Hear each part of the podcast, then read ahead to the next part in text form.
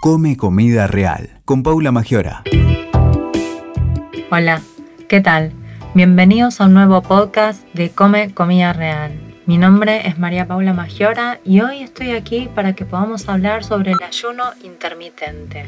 ¿Qué es el ayuno intermitente? Ahora se está hablando mucho, se está leyendo mucho también, están saliendo eh, bueno, muchas investigaciones sobre este tema, pero ¿es algo nuevo? Y en realidad no, no es algo nuevo, es algo que formó parte de nuestra evolución, que forma parte de nuestra evolución. Lo que pasa es que fue eh, olvidado por un largo tiempo, sobre todo por la medicina. Pero el ramadán, de hecho, se, se basaba en el ayuno intermitente, Jesús ayunaba, Buda ayunaba, o sea, es una herramienta poderosa de salud. ¿Y de qué se trata el ayuno intermitente? En realidad es un protocolo de ingesta. ¿Qué quiere decir? Que es una forma de alimentarse, no es una dieta en sí. El ayuno intermitente eh, lo que va a hacer es marcarnos ventanas horarias donde alimentarnos y donde ayunar. Es decir, si nos levantamos y retrasamos el desayuno, por ejemplo, desayunamos a las 11 o a las 12 del mediodía, Luego tenemos esa ventana en la cual comemos y volvemos a dejar de comer a las 7 o a las 8 de la noche. Entonces logramos un ayuno mayor a las 12 horas, que es cuando realmente encontramos los beneficios que nos brinda este protocolo que se llama ayuno intermitente. Lo ideal que son, son 12, 13, 14, 15, 16, hasta 18 horas se puede estar en ayuno intermitente. ¿Se hace todos los días? No es necesario. Se puede hacer dos o tres veces por semana y, e ir incorporándolo muy de a poco en nuestra vida. Esa es una de las claves, ¿sí? No estar forzando, no estar mirando el reloj. Depende también de la forma en la cual nos alimentemos y de los picoteos o no que hagamos, nos va a costar más o menos este ayuno intermitente. Pero os aseguro que los beneficios son muy, muy, muy importantes y ahora los vamos, los vamos a ver. Una de las cosas más importantes que hace el cuerpo es utilizar esas horas de ayuno para, empieza como a limpiar, ¿no? Empieza como a sacar la basura, a fijarse dónde hay bolsas de basuras acumuladas y las empieza a sacar, porque dice, bueno, ahora que no tengo nada que digerir, utilizo esta energía y este tiempo justamente para reciclarme. A eso se le denomina autofagia, ¿sí? Que no es ni más ni menos que lo que más o menos eh, les expliqué recién. El cuerpo empieza a eliminar estructuras que quedan depositadas por el mismo metabolismo fisiológico humano y que pueden llegar a provocar algunas eh, enfermedades por depósito o que pueden llegar a disparar algún tipo de, otras enfermedades. Entonces es un tiempo que el cuerpo utiliza para reciclarse, para depurarse, para, para desintoxicarse y que es muy necesario. Hoy en día prácticamente estamos todo el día comiendo. Imagínense una persona que se levanta, desayuna a las 7 de la mañana, después picotea algo a media mañana en el trabajo, después almuerza, a la tarde vuelve a, a merendar, hasta que llega a la cena vuelve a picotear y por ahí cena y termina comiéndose algo dulce como a las 10 y media, 11 o quizá 12 de la noche. Es decir, está todo el día comiendo y no le da el tiempo necesario al cuerpo justamente a poder limpiar, desintoxicarse y barrer con todo lo que se utilizó durante el día. Entonces, este, este protocolo de, comidas es muy interesante y de hecho eh, se está como revalorizando justamente por el descontrol que tenemos hoy en día en la forma de alimentarnos, no solamente en cuanto a los horarios, sino también obviamente en cuanto a la calidad, ¿no? Siempre el ayuno intermitente se hace dentro de un protocolo de, alimentación sano. O sea, lo primero que tenemos que hacer es mejorar nuestra alimentación y después meternos a un ayuno intermitente. Porque si en las horas que podemos comer vamos a estar comiendo cualquier porquería, no nos van a alcanzar las horas de ayuno para poder eh, doblegar o revertir ese, ese daño provocado. ¿Quiénes son los que se ven más beneficiados? Y algunas de las patologías más beneficiadas aquí son la diabetes 2, la resistencia a la insulina, el sobrepeso, la obesidad. Y vamos a explicar por qué. Porque claro, en estas horas de ayuno lo que aparece es una mayor sensibilidad por parte de las células a la insulina. Se favorece la sensibilidad de la célula a la insulina porque baja el alimento, no hay alimento, por lo tanto bajan los niveles de insulina. Entonces es muy beneficioso aplicar este protocolo. Y obviamente al reducir las horas de comida, también se van a reducir en algún momento las eh, calorías. Porque si lo hacemos bien, vamos a estar saciados, no vamos a estar comiendo ni picoteando y menos tantas, tantas cantidad de, tanta cantidad de horas.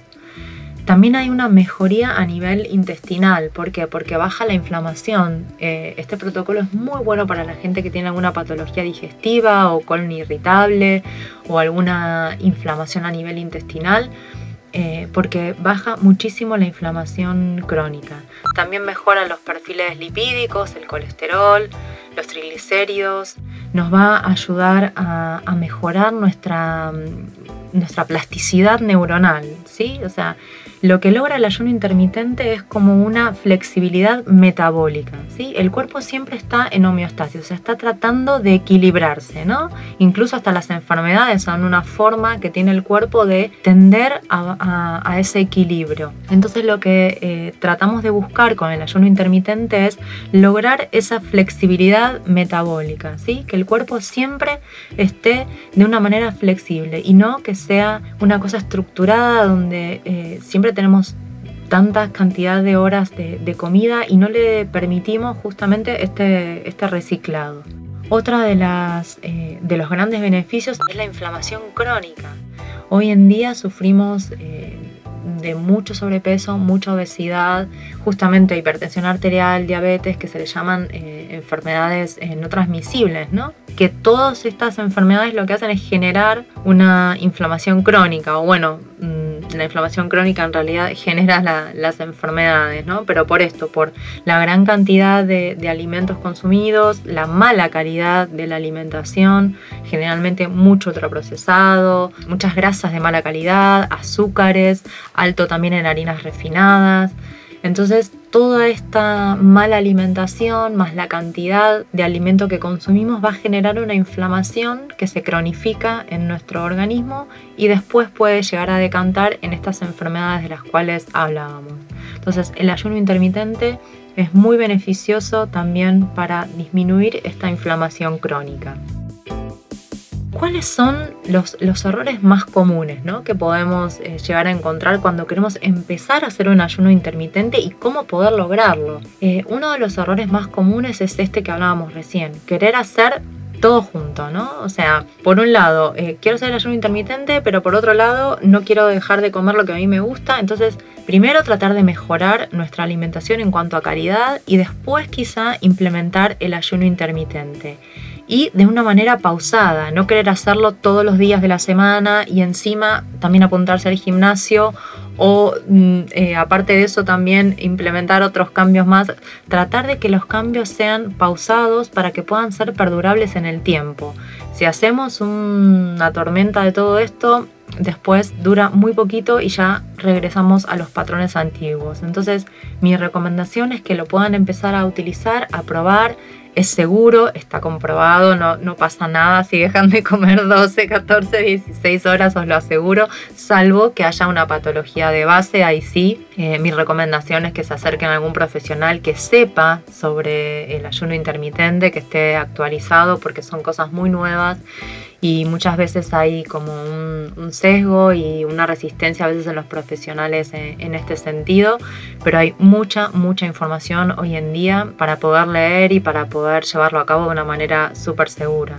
El ayuno intermitente se trata de esto, de mantener una ventana horaria con un ayuno de 12, 14, 16 horas y el resto del día hasta llegar a las 24 sí poder comer alimentos eh, sólidos y calóricos. ¿Qué hacemos mientras estamos ayunando? Nos hidratamos. Eso es una de las claves. No dejar nunca de hidratarnos, de beber líquidos, pero líquidos que no sean calóricos. Quiere decir una infusión, un té, agua obviamente, pero no voy a, beber un smoothie, un batido, un licuado, nada que tenga calorías porque cortaría el ayuno y empezaría a haber un trabajo digestivo que es lo que vamos a tratar de evitar. No queremos que haya ningún trabajo digestivo, ningún trabajo por parte del cuerpo para que pueda justamente toda esa energía, aprovecharla en, en restaurar, en limpiar y en detoxificar. ¿Cómo lo hacemos?